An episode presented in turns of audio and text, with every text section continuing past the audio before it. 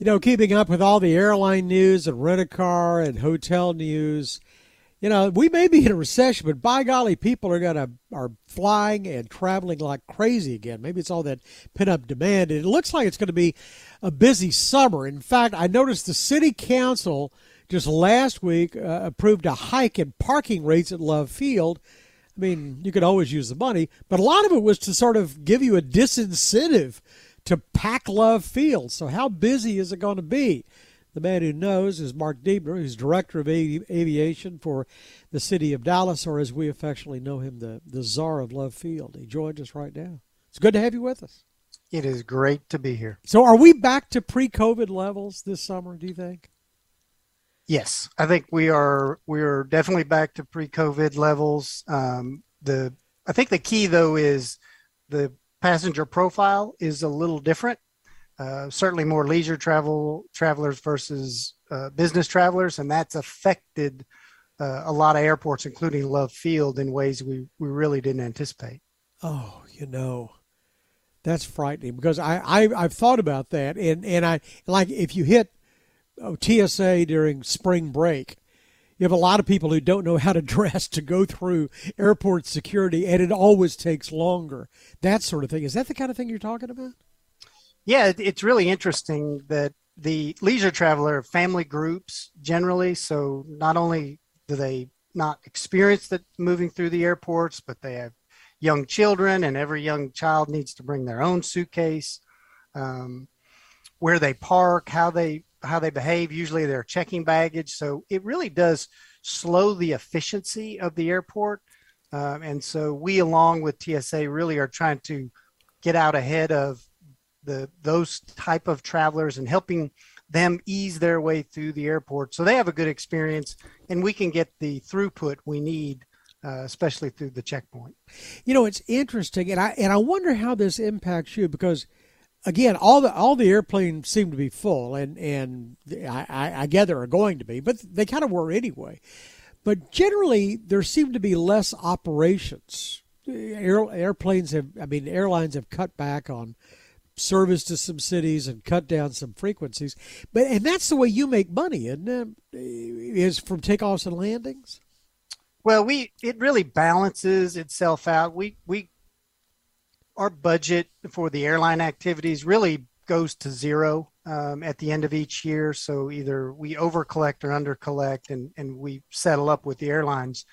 The the real revenue driver for us though is the number of passengers going through the terminal that's where we make what we call non-airline revenue the car concessions food and beverage parking those, those kind of things really go to the bottom line of the airport that help us do do the improvements but takeoffs and landings uh, generally we, we'll charge the landing fees for those that really is just full cost recovery and we, we really don't uh, make money, so to speak, even though we are an enterprise. You know, during during COVID, I, I remember Southwest was telling us, and, and actually American was telling us this too out of DFW, is they were doing more hub and spoke. Southwest had never really done that at Love Field too much, but they were doing more hub and spoke and, and funneling people through Love Field that were making connections and going on to other locations.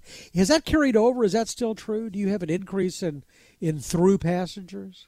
It, it did. It when they Southwest sort of shifted their network strategy where we we saw a pretty big, about a 10% increase in connecting passengers.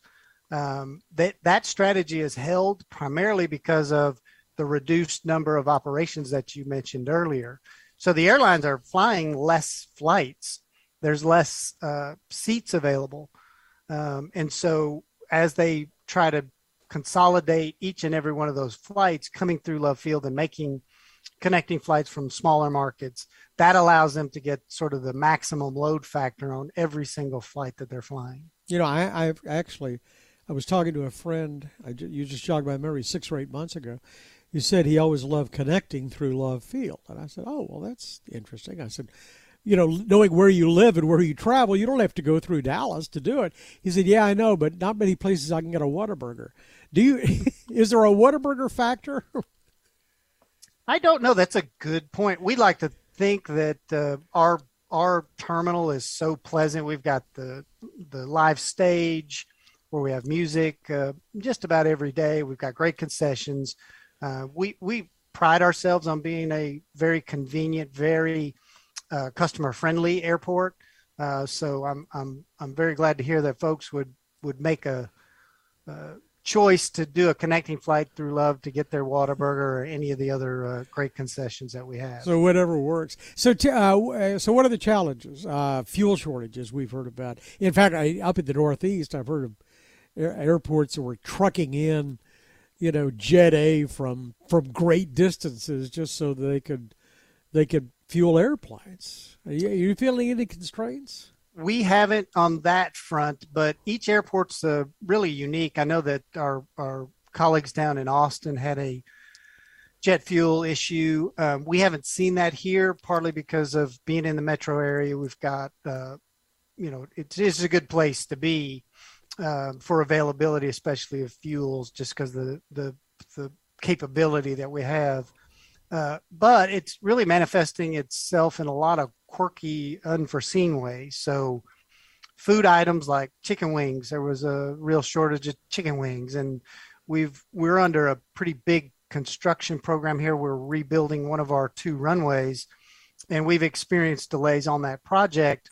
Uh, at first, it was the uh, inability to source fly ash, which is a component of of the concrete, and then we had a cement shortage, and we're actually shipping our contractors shipping in rail cars of cement from Chicago, uh, from somewhere in Eastern Europe. So this supply chain uh, issues are really confronting everyone, um, and so our vendors are facing it. We're facing it, uh, and to top it all off, it's a really difficult labor market. So even if you can get supplies, we're all still challenged in finding the workers we need to to to cook the food, deliver the service, um, you know, manage the airport. We've got uh, 350 employees count, and we've got about 70 vacancies right now. So, still a lot of challenges uh, to face, and and as you mentioned earlier, it's the the predictions for summer travel are going to be as strong as they were pre-pandemic.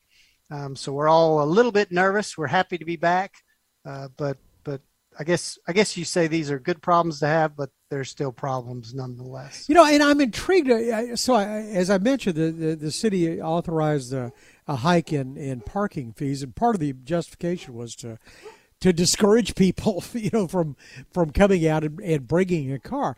Couple of things. I thought you guys just added a new parking garage out there. Still not. We enough? did. Uh, we did back in uh, came online in 2018, and and you may recall that we were a little worried that we had too much parking. Right. Um, and so we actually lowered the rates in 2018 to stimulate the demand. Well, that that worked uh, pretty well. We ended up in a net positive on our revenue across all three garages. Um, however, as we've continued to be popular, the um, pricing for the TNCs or, or rideshare companies have been steadily increasing over the past few years as they deal with driver shortages and issues like that. So we wound up in a situation where we had a really good product priced really inexpensively, and that demand started to overtake our supply. So Thanksgiving uh, or Christmas, uh, Thanksgiving last year, we were down a, across all three garages, which is 12,000 spaces. We only had about 600 spaces open. Uh, and that's just that that's too few spaces. You never want to be above 90% in your parking garages just because it causes people to drive around too much, frustration. Um, so so we we needed to institute the parking increase to kind of tamp that demand back right. down. Um, and so it's just all in all in the effort to to manage availability so we don't have upset customers you know there's there's been talk on and off I, I know for over a decade about getting mass transit to Love Field, about DART and access. There are all kinds of talk about going underground or having a connector from the station over there by Southwest Airlines headquarters or whatever. And DART is that, and DART and the T. Uh, both you know have terminals now at DFW.